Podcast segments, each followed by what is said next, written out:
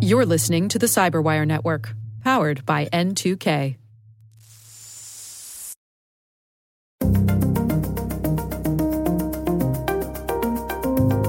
At least 10% of the time, even if you pay off the ransom demand, they don't restore your data or your systems, and then you're still liable. And also, if you do pay off, then quite often you're put on the stupid list, and then you see attacks from others in the future. Hello, everyone, and welcome to the CyberWire's Hacking Humans podcast, where each week we look behind the social engineering scams, the phishing schemes, and the criminal exploits that are making headlines and taking a heavy toll on organizations around the world. I'm Dave Bittner from the CyberWire, and joining me is Joe Carrigan from the Johns Hopkins University Information Security Institute. Hello, Joe. Hi, Dave. Got some good stories to share this week, and later in the show, my conversation with John Pescatore from the SANS Technology Institute we're going to be talking about whether or not you should pay off a ransomware demand. All right, Joe, let's uh, kick things off with some stories here. Why don't you start for us? I will, Dave. Mine comes from Susan Hogan, who's at NBC4 in Washington, D.C., hmm. which is a local station for us. I grew up mm-hmm. watching them. There is a woman who is a dermatologist in Bowie, Maryland. Her name is Dr. Melanie Macklin. Hmm. And she noticed some charges on her credit card that she wanted to dispute. And these charges were coming from Facebook advertising. So perhaps because she's a dermatologist, she has a business. So maybe she had done some business with Facebook in the past, purchasing advertising, and now they're charging her card, and these are not legitimate charges. So she wants right. to call Facebook. So she goes to Facebook and searches for Facebook customer service number. And guess what she finds? She finds one. Now, first of all, I'm I'm shocked that that's possible. Right. but go right. on. well, and and you would be right to be shocked, Dave, because okay. Facebook does not have a customer service number. they, they just don't. I've looked around for ways to get in touch with Facebook customer service, and it's very difficult to do this, even mm-hmm. if you're uh, doing something online. I don't even know if you're a customer of theirs. Like, if you've actually given them money, if there's a way that you can call somebody and talk to them. This is why I don't think I would ever do business with Facebook, period. okay. Um, just because I can't, there's no single ringable neck for me. It's a big cloud of people that you wind up screaming into the void, and I don't like doing that. So, right. but Dr. Macklin found this customer service number. And when she calls the number, the person answers Facebook customer support. And she tells the guy about her problem. And the guy says, Oh, you need to install an app on your phone. Hmm. So she installs an, this app on her phone that the guy recommends. And then he connects to her phone and she watches as he starts like opening her, her Facebook app and then she opens her Instagram app. And then this guy opens up her Cash app and transfers over $6,000 out of her checking account to himself. Wow. While she's watching it happen. While she's watching it happen. Yeah. In a, in a series of a number of transactions. And eventually she has to uninstall that app to get him to stop doing this, to, to take the control away from him. Uh, hmm. and, and during that time, this guy made off with about $6,000 of Dr. Macklin's money. Wow. Now, there are still these listings on Facebook for these customer support numbers. So, guess what I did, Dave?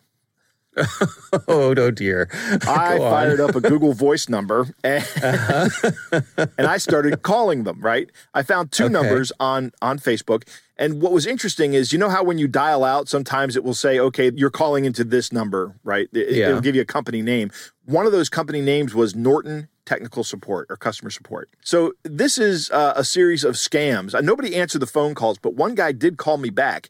And when he, when he talked to me, I started asking him questions and I said, I'm trying to reach Facebook technical support. He goes, Oh, this is Facebook technical support. I said, You work for Facebook. He goes, No, no, we're a third party provider. I'm like, Okay, what's your business model? How do you make money? And he says, Well, you will pay us for this service. And I'm like, okay, and how much do I pay you? And he goes, well, that's for the technician to determine. I said, okay, this sounds kind of scammy. And that was the end of the call. wow. But these guys are out there. They're putting their numbers up on Facebook as Facebook customer support. You're calling them, and then somehow they're scamming you out of uh, either money for technical service fees, which I guess you could argue may be a legitimate business model. But this, what happened to Dr. Macklin, is definitely not. This guy stole six grand from her. And um, do we have any idea what kind of app that they were using that would allow you to have remote control over your mobile device? The story didn't cover this, but I imagine it's like a customer support app. So, like when your mom calls, you can say, "Go install this app, mom," and then let me do that, right? I, Right, I never do that. right. I never tell them to do that because I don't want this thing sitting residually on their systems. In fact, I've not been a big fan of these apps, even when I was uh, providing, you know, Joe's unlimited lifetime tech support to my in-laws who live far away. That would have made my job really easy, but I never did it because I just didn't want them to be vulnerable that way. However you want to handle it, let's handle it, but I don't want to install that app. I really want to say thanks to Dr. Macklin for coming forward on this. A lot of people would not do that. A lot of people would, would be embarrassed about this. I'm sure that she's not proud of it. I mean, but she is she is going beyond what's what's embarrassing and got in touch with uh, Sue Hogan over at NBC4 and has shown up on the news talking about this. That needs to happen more. That's courageous, and I really, really, really appreciate it. So, thank you, Dr. Macklin, for coming forward. This is an educated woman. She has a, a medical degree, and she got scammed. This happens to everybody. All they're all they're looking for is the right opportunity for it to happen. Yeah. So, I mean, if we look at our take homes here, I guess there's a couple lessons. Uh, The first is that these companies like Facebook and Google and Amazon, they try to do everything they can to not uh, have a, a phone number for you to get a hold of them with, right? They yeah, they just want your money. They don't want to bother talking to you. it's the perfect business model, right? right.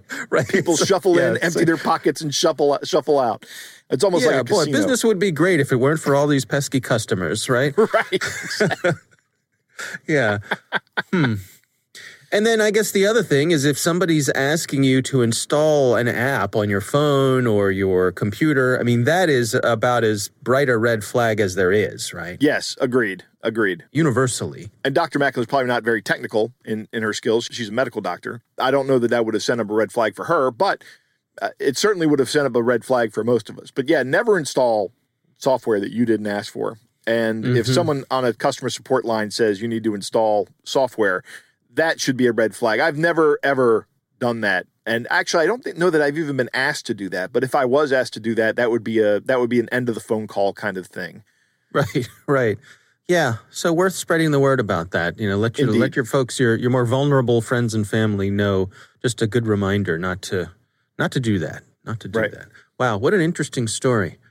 All right. Well, uh, my story this week comes from Jan Kopriva over at the SANS Technology Institute. Interesting story. It's titled Phishing Kits as Far as the Eye Can See. And really, what uh, they're unpacking here is the fact that phishing kits, which are, you know, these, these tools that you can buy to mm-hmm. spin up your own phishing campaign.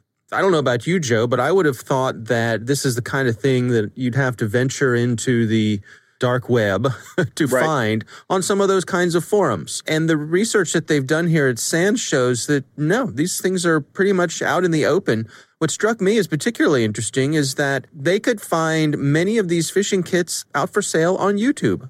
Really? Yeah. I've seen YouTube used for things like illegal serial numbers for software, things like that, you know, the Okay. or hacked, you know what I mean? People spread around serial numbers for software they don't own, right? Right. Because that's easy to do because it's hard to Google it, right? Because Right. you're looking at images. In other words, Google would have to index the entire video doing uh, OCR on it. And that takes time. And Google may not do that. Yeah, and, and I think also YouTube has a kind of a low threshold, unless it's Right. copyrighted music. YouTube Yes. has a low threshold for what they search and or high threshold. I don't know, whatever it would be, but you know what I mean. Let me Of, ask you uh, a question, Dave. Did they find that these phishing kits had YouTube advertising on it? Because if they did, why would YouTube take these videos down? They're making money off it. Mm, the article doesn't say either way.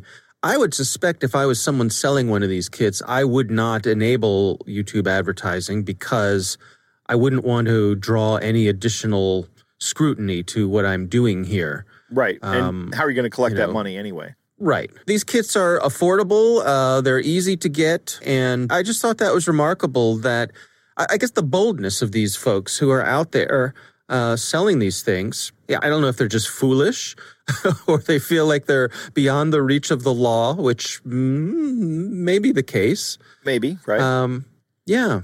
Well, and that's the thing. You know, we see every couple months we'll see the the Justice Department or someone, the FBI, you know, working with international partners Right. Uh, we'll, we'll round up a, a, a bunch of people or shut down a forum, or it turns out that they had been running the forum, you know, for the past few months. They'd secretly taken it over. So right, and they have a bunch and, of and IP addresses of people.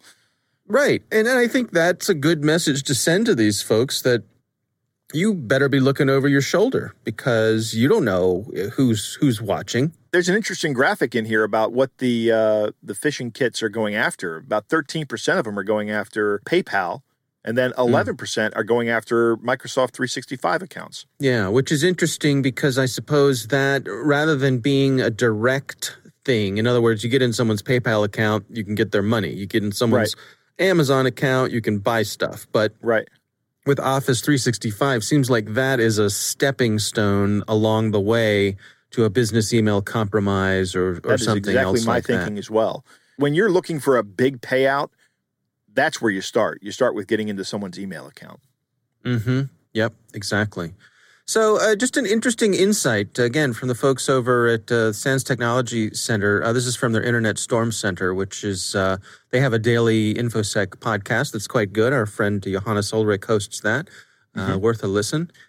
All right. Well, uh, interesting story there. We'll have a link to that in our show notes. Joe, it is time to move on to our catch of the day. Dave, our catch of the day comes from Sawyer Dickey, or someone who calls himself Sawyer Dickey. He's a moderator on R Scambait, and he hmm. received this message. And we're going to read just the uh, the first message because I think it's pretty good. We're going to put a link to this in the show notes. Uh, you should go read this because he does a little bit of uh, back and forth with this scammer, and it's it's pretty funny. But the exchange is rather long, I thought that the first message that Sawyer received was pretty funny. So I recommend that everybody go out and read the entire exchange. It's it's very good. But Dave, why don't you read this email? All right, here we go.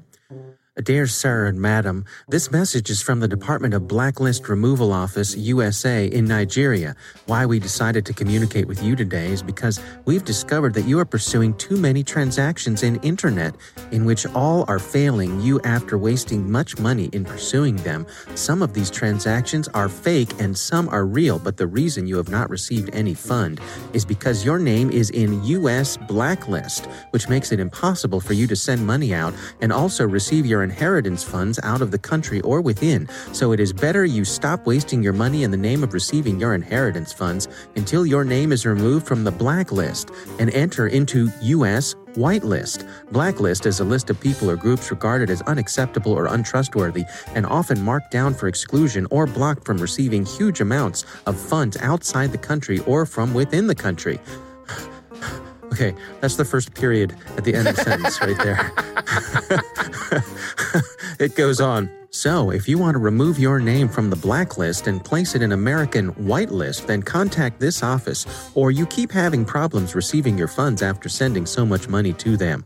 The requirement for removing your from the blacklist are as follow your full name, your home address, cell phone number, your occupation, country, your international passport or driver's license or state ID.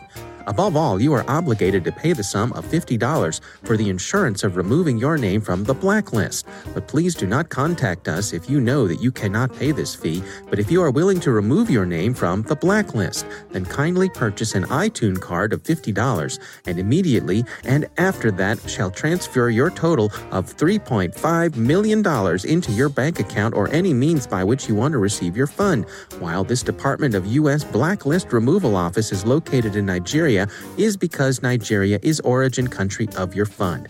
Thanks, Mr. Donald Anderson, Director of Blacklist Removal, USA. oh, wow. It, this is a great one. And uh, Sawyer goes on to say he's unable to pay the five, the fifty dollar insurance fee because his name is on the blacklist, and he goes back and forth with this scammer for a, a little while. It's pretty good. Uh, I mean, obviously, this is just a trying to scam somebody out of a fifty dollar gift card, and at the same time build a collection of personally identifiable information that they can sell. Uh, yeah, it, it's it's pretty straightforward what this scam is, but uh, it's I love it. It's so poor, poorly written. it, it really is. Your cell phone I wonder number. what the deal is with that. There's never like these run-on sentences that just go on and on and on. Yeah, I wonder that, if they're just feeding it through some sort of translation engine that I don't know isn't good isn't good at that. Maybe um, I don't know. Maybe someone who knows linguistics better than we do that can uh, give us a little hint as to yeah. why that happens so often. All right. Well, that is our catch of the day.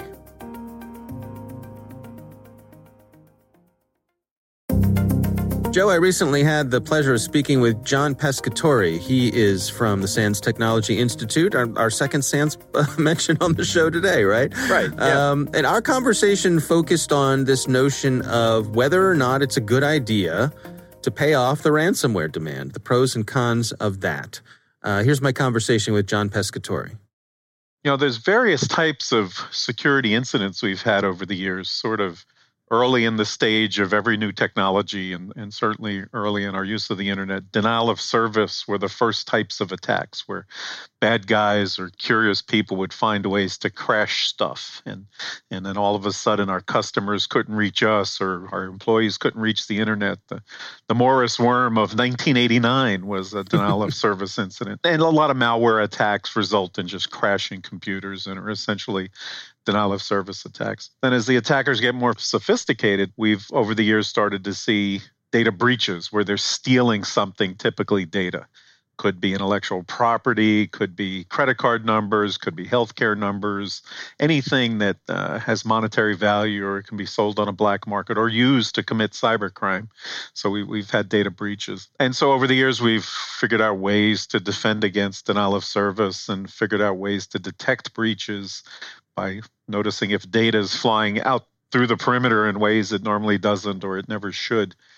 And ransomware came along and used many of the same malware type techniques to get in, but then had very different consequences. It had denial of service consequences, essentially. It, it encrypts all your files and you can't do business, or it encrypts key executables and your systems no longer work, such as happened to Baltimore or happened to uh, the uh, uh, railway system in San Francisco. But the added component, the like totally new part, is this idea of extortion, is saying, we're hurting you right now. We can make it better if you make this payment. And that is always a decision that's outside the scope of the security team.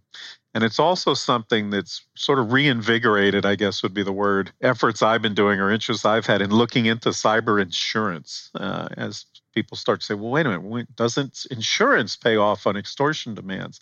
So the, the, the key things that have happened as, as the bad guys have uh, focused more on ransomware are, well, three things. Two that, two already, the two I've already mentioned are one, it's sort of a similar style of attack with different consequences. Second thing, it brings in this issue of extortion demands, which all of a sudden changes the response. And the, the third thing is this uh, cyber insurance issue, which is sort of reinvigorates. Well, is it cheaper to just get insurance to pay off the the uh, cost, or is there any way we can actually prevent this and self insure essentially? And what about this trend we've seen more and more lately, where the ransomware folks are not only locking up your files, but they're exfiltrating them and, and threatening to release them publicly? Yeah, that's happened before the ransom demands in in past years, just so they could prove they really had the data, and that's mm. happened in, in breaches as well, where there's been some cases of that. So the other part that comes out of this is relatively often there's it's very hard to get statistics on much of this, but at least ten percent of the time even if you pay off the ransom demand, they don't restore your data or your systems, and then you're still liable. And also, if you do pay off, then quite often you're put on the stupid list, and then you see attacks from others in the future. So there's a lot of sort of variance here on what actually happens, whether you pay off or don't pay off, or the types and amount of ransomware demands they make. If they make a very small monetary demand, may be more tempting to pay off. If they make a very large one, obviously not. And then the other thing that happens is all, almost all businesses, all large businesses, typically have some form of insurance around executives that might include kidnapping of executives. And there's so there are some insurance payoff issues. There's also the standard issues of do we do we notify law enforcement or not that start to happen once a, any ransomware or exposure demand is brought into play. You know, it strikes me that uh, it seems like if you ask law enforcement, you know, the conversations I've had with folks from the FBI and other agencies, they will say, do not pay the ransom. But I guess for a lot of organizations, I mean, it's more complicated than that. The decision making there isn't necessarily black and white. Well, the first thing is that here recently, in the past couple months of 2020, the FBI has changed their guidance. They have actually said that's the standard recommendation, but all circumstances are different and businesses have to make their own decisions. So the FBI has sort of taken a step back from that standard advice in the physical kidnapping days, I don't think they've changed it. In this world of cyber extortion, I, they, they have changed it. But it is definitely an executive level decision. You know, it is not a chief security officer decision, obviously, unless he's going to open his wallet and pay for it with his own money versus the company's money. Um, so there's a lot of analysis that has to go in. And that's something myself and uh, uh, an instructor at SANS, Ben Wright, who's actually a lawyer, is we're looking into in a project for uh, research we'll be putting out uh, probably early next year. Let's discuss the insurance side of this. You know, we see more and more companies are getting insurance that specifically covers cyber events. Does ransomware generally fall into that? Well, here's where everything gets very complicated. So, first off, one reason why more companies are getting standalone cyber security insurance policy is the insurance carriers are starting to change all their other policies to remove any coverage of cyber incidents. So it hmm. wasn't unusual to see other forms of liability insurance or other types of uh, standard business insurance policies have some coverage of cyber incidents. And then you started to see the insurance carriers fight back and say, no, that was an act of cyber war, and your existing policy does not cover acts of war, or no, they exploited a vulnerability that existed before you signed the policy, and that's a pre existing condition. So the, the insurers, in order to remove their own liability to claims against general purpose insurance, have started to thin down those policies and force anybody who wants cyber insurance to get a standalone policy. So that a lot of the growth in in these policies is is almost manufactured by the the uh, insurance industry and uh, you know some other things in my looking into sort of the costs and payoffs of this type of thing i've tried to find some statistics. So from the deloitte and touche report in those typical property and casualty insurance type policies for every dollar of premiums the insurance companies collect they pay out about 60 to 70 cents per dollar in hmm. payments. The other 30% is their profit, and the investment of the premiums before something bad happens is additional profit. On the cyber policies, they're only paying out about 23 cents for every dollar of premium collected. So you see, these, these policies are priced pretty high compared to how they price property or casualty insurance because of a lot of the uncertainties about what they will have to pay or not have to pay, or if ransomware hits one of our clients, is that same ransomware going to hit a hundred of our clients called aggregation or accumulation risk? So it's a it's a very strange world. It, the pricing in cyber insurance is basically called market pricing. It's like lobster. If they caught a lot of lobster today, lobster's cheap. If they didn't catch a lot of lobster, lobster's expensive. Right. As opposed to being based on, you know, 100 years of of uh, of history of, of, you know, this I'm thinking of things like insurance for fires or hurricanes or floods, you know, things we've been tracking for a long time that's often this this idea that there's no actuarial tables. You know, we can give life insurance policies because we know how long people live. So there's definitely not as much or not as much data. That's a big problem in cybersecurity in general. But I think mm-hmm. there's a bigger issue at play here. I've been doing a lot of talks with government agencies and and uh, big enterprises on things like artificial intelligence and machine learning algorithms, where you know now that computers can beat humans in chess and Go and do all this cool object recognition type stuff and character recognition you know, there's a lot of hype out there that uh, AI machine learning will solve all these security problems. We won't need as many people. Well, the reality is that most problems, like how, will a building burn down or not, what's the next best move in a chess game, are bounded problems. We we we know how well a building is built and if it was built with fire retardant materials or not because there's building codes that say it has to be there's building codes about fire sprinklers and things in chess the pieces can only move in certain directions. The board has boundaries. and the players take turns. Well, in cybersecurity, none of that applies. There are no strength of materials.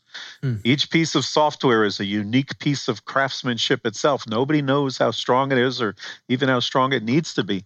The attackers, the, they can make the horse do 100 moves and then turn right instead of left or go diagonally. They can do whatever they want. They don't have to wait for their turn to go. Uh, so it's a very different problem. So that the this idea that well over time they'll accumulate actuarial data, I really don't think is going to happen. I think it's it, the problem is much closer to the health insurance problem that new viruses and coronaviruses come along and novel ones that we've never seen before. The body doesn't have any. So we have healthcare data, but we have similar problems in, in healthcare and how health insurance works. And in, in, in the health insurance world or in the medical world, everybody knows and every doctor preaches you're better off um, preparing or getting staying healthy and avoiding illness than you are just relying on insurance and medicine to deal with the illness afterwards and and that's sort of the the part that's been missing in a lot of cybersecurity approaches and and this type of insurance cybersecurity insurance does not transfer liability, doesn't cap liability. It merely reduces the cost. You know, you let's use Baltimore as an example. Baltimore, after their what they said was an $18 million ransomware incident, they went out and bought uh, cybersecurity two cybersecurity policies for $20 million of coverage and they paid 835,000 for a year's worth of that coverage and it had 2 million of deductibles. So they're they've now are, are, safe. They'll get up to sixteen million dollars benefit. You know, eighteen million dollars less two million deductible. But if they had a twenty million dollar incident or a forty million dollar incident, the cost will just keep rising. So, compared to car insurance or home property insurance, where you get repaid the full amount of what you're insuring in health insurance and, and in cyber insurance, you're really only getting a portion back. You're not getting your leg back if it if it rots off, you're getting some money towards the operation to remove your leg. So mm. cybersecurity insurance can't be seen as an as a alternative to good security hygiene and protecting yourself and that that's where the focus of what we're looking at here lies yeah that's interesting i mean i guess it's a more of a a backstop another layer of protection if you're uh, you know, if you, if the other things fail, if your backups fail, for example, then maybe you know your insurance can help ease that pain some.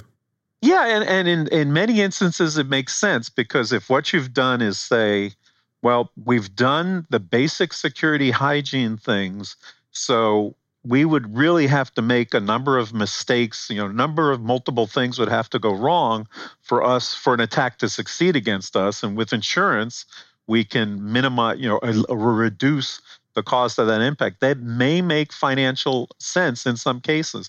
Um, it may not make sense for for small businesses, for example. Um, the policies are often cheaper because small businesses usually have less costly incidents. They're smaller targets. They're often not targeted. But the cost of keeping themselves secure is often higher for, uh, as a percentage of their revenue for smaller businesses. So for smaller businesses, uh, $1,000 a year for 200,000 of protection uh, of coverage may make sense. For a large company that has to pay 20 million a year, let's look at the ransomware attacks from a couple years ago that hit Maersk and uh, the big FedEx unit that they had a publicly announced $300 million incidents. And that was all because they did not patch known vulnerable Microsoft software and other software, known vulnerable software. They failed in basic security hygiene in a big way. If they were to carry 300 million of, of cybersecurity insurance, that would be have cost them 100 times more than it would have cost them just to patch things. So, you know, so uh, at a board, I do a lot of board directors briefings, and this topic comes up, and you know, a lot of it is you can't justify insurance if you're not doing the basic minimums to keep yourself healthy. Nobody's going to give a smoker who smokes 10 packs of cigarettes a day lung cancer insurance. Right. And, and if you're if you're not doing basic security hygiene, the premiums and deductibles uh, you'll be paying on top of the cost of the incidents, and it, it makes no sense. Yeah, I like to use uh, public health as a as an analogy for a lot of this stuff as well. And it, one of the things that strikes me is that you know you can do all of those things. You can wash your hands. You can uh, you know try not to to uh, be near sick people and all those things. But sometimes you're still going to get a cold. The smart part about that is that's exactly what insurance is supposed to be for unlikely occurrences. Mm. So if you take away all the likely ways you're going to get a cold or get a flu or get the coronavirus, Right. then insurance makes sense because now you're trying to cover the unlikely events. Similarly, in cybersecurity, you know, there's a thing out there called the Critical Security Controls. SANS supported it, uh, kept it going for years. It started in NSA. It's its own standalone nonprofit uh, thing now under the Center for Internet Security. That's all about basic security hygiene. And the Australian government adopted a, a slightly modified version of it. And they showed that just by doing four of the 20 basic security hygiene things, they were able to avoid 85% of targeted attacks. They're ignoring the simple malware that's easy to stop, but targeted attacks, custom malware, ransomware, just doing these four basic security hygiene things of patching, reducing privileges, and segmenting networks and a few other things, four, four things. Avoid 85% of these big attacks. Now you start to say, now only 15% of the bad things could ever happen to us. And that's starting to be in the realm of where you start to say cybersecurity insurance might make sense to cover these unlikely events. Now, you, you don't buy um, insurance for losing your car keys or something you do every week. You get it for very unlikely things that if it does happen, you, you, you need some recompense. All right, Joe, what do you think? I thought that was a really good interview, Dave. Uh, Some interesting points that were made in the interview. Ransomware, first off, I want to talk about ransomware in general. It's on the rise because it works. And if you compare it to the exfiltration only business model, you know, where I steal your data, then sell it, uh, a malicious actor can sell your data, but there is no one to whom your data is more valuable than you. So if I can deny you access to your data and then I, I really can capitalize on that. And that's why this works. I'm, I'm, and maybe I'm stating the obvious here. I have a real penchant for doing that, by the way. Um, but it's really very simple. This stuff works because this information is terribly important to the people that, that have it. And when it gets taken away, a lot of times the easiest thing for them to do, or the fastest thing, or maybe even the only thing, is to pay the ransom. Yeah. I like what John talks about when he says the ramifications of paying. He says, uh, first off, you may be out the money and, and not have any benefit, right? They may not restore your system. That's a real risk. He calls it the stupid list that you pay and then they put you out on some list or let everybody know in their community, hey, this guy paid the ransom.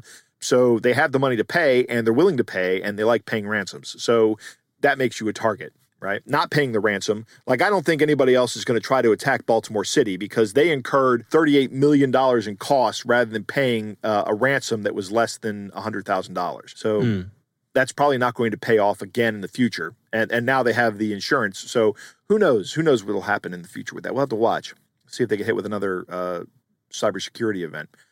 Uh, it is interesting that he talks about reducing your risk being easy towards the end of the interview, and that there's like four things you do to reduce your risk by 80%, 85%.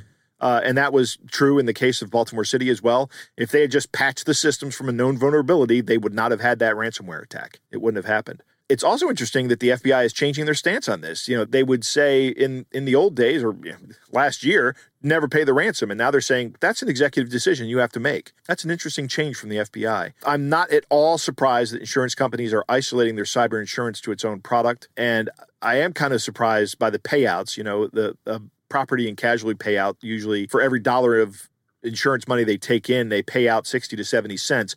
And with cyber, they're only paying out 23 cents.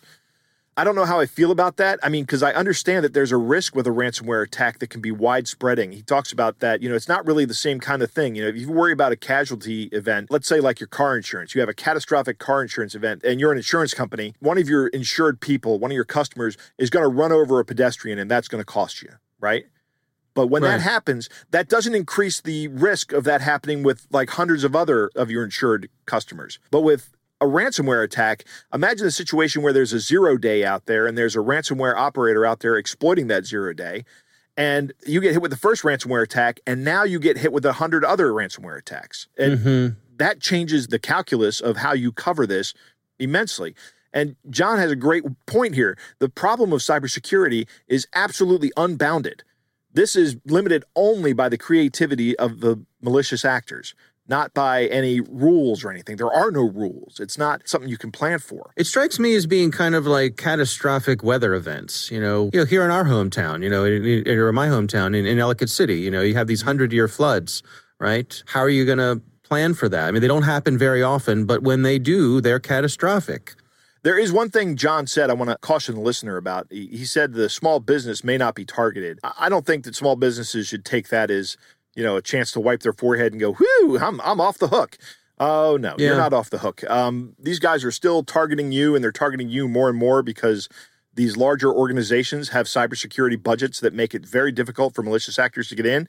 Smaller companies do not have that. Therefore, it's a lot easier for them to get in. The flip side is something that John said is absolutely correct is your your assets are a lot less valuable to these malicious actors. They're easier to insure. And these malicious actors are not going to spend months trying to get into a small business. They're going to they're going to try something quick and easy, see if it works, and if it doesn't, they're going to move on. Yeah, they're not going to waste a lot of time going after you. That's true. But to say that you're you're less likely to be targeted, I'm not on board with that. That's one thing I'm gonna I'm gonna disagree with John on. But um, hmm. I, I, don't think he meant it to be reassuring. I just want to be, make it lucidly clear that small business people should still be vigilant. Yeah, yeah. I, I think uh, to me, it's uh, you hear folks say, "Well, I don't have anything of value. You know, why would they come yeah. after me?" And, no, and you do true. have if you you, you, you have, have something of value, of value, Trust me. Yeah, you have a credit card. Right. That's a value. Do you have a computer? That's a value. Is there data that you care about on your computer? malicious actors have ways of monetizing all of that. They, yeah. So, yes, you have something of value. The other thing is, you've got to remember, you're dealing with uh, a lot of times you're dealing, like in a catch of the day, you're dealing with somebody from Nigeria. You know, the median income in Nigeria is around $2,700 a year. Hmm. Um, so, if I can scam people out of $2,700, I'm doing okay in Nigeria. Right, right. Mm hmm. Yeah, I don't need absolutely. to. I don't need to commit a lot of cybercrime to to live a good life in in some of these countries. Right. All right. Well, our thanks to John Pescatore from the SANS Technology Institute for joining us. A really interesting conversation.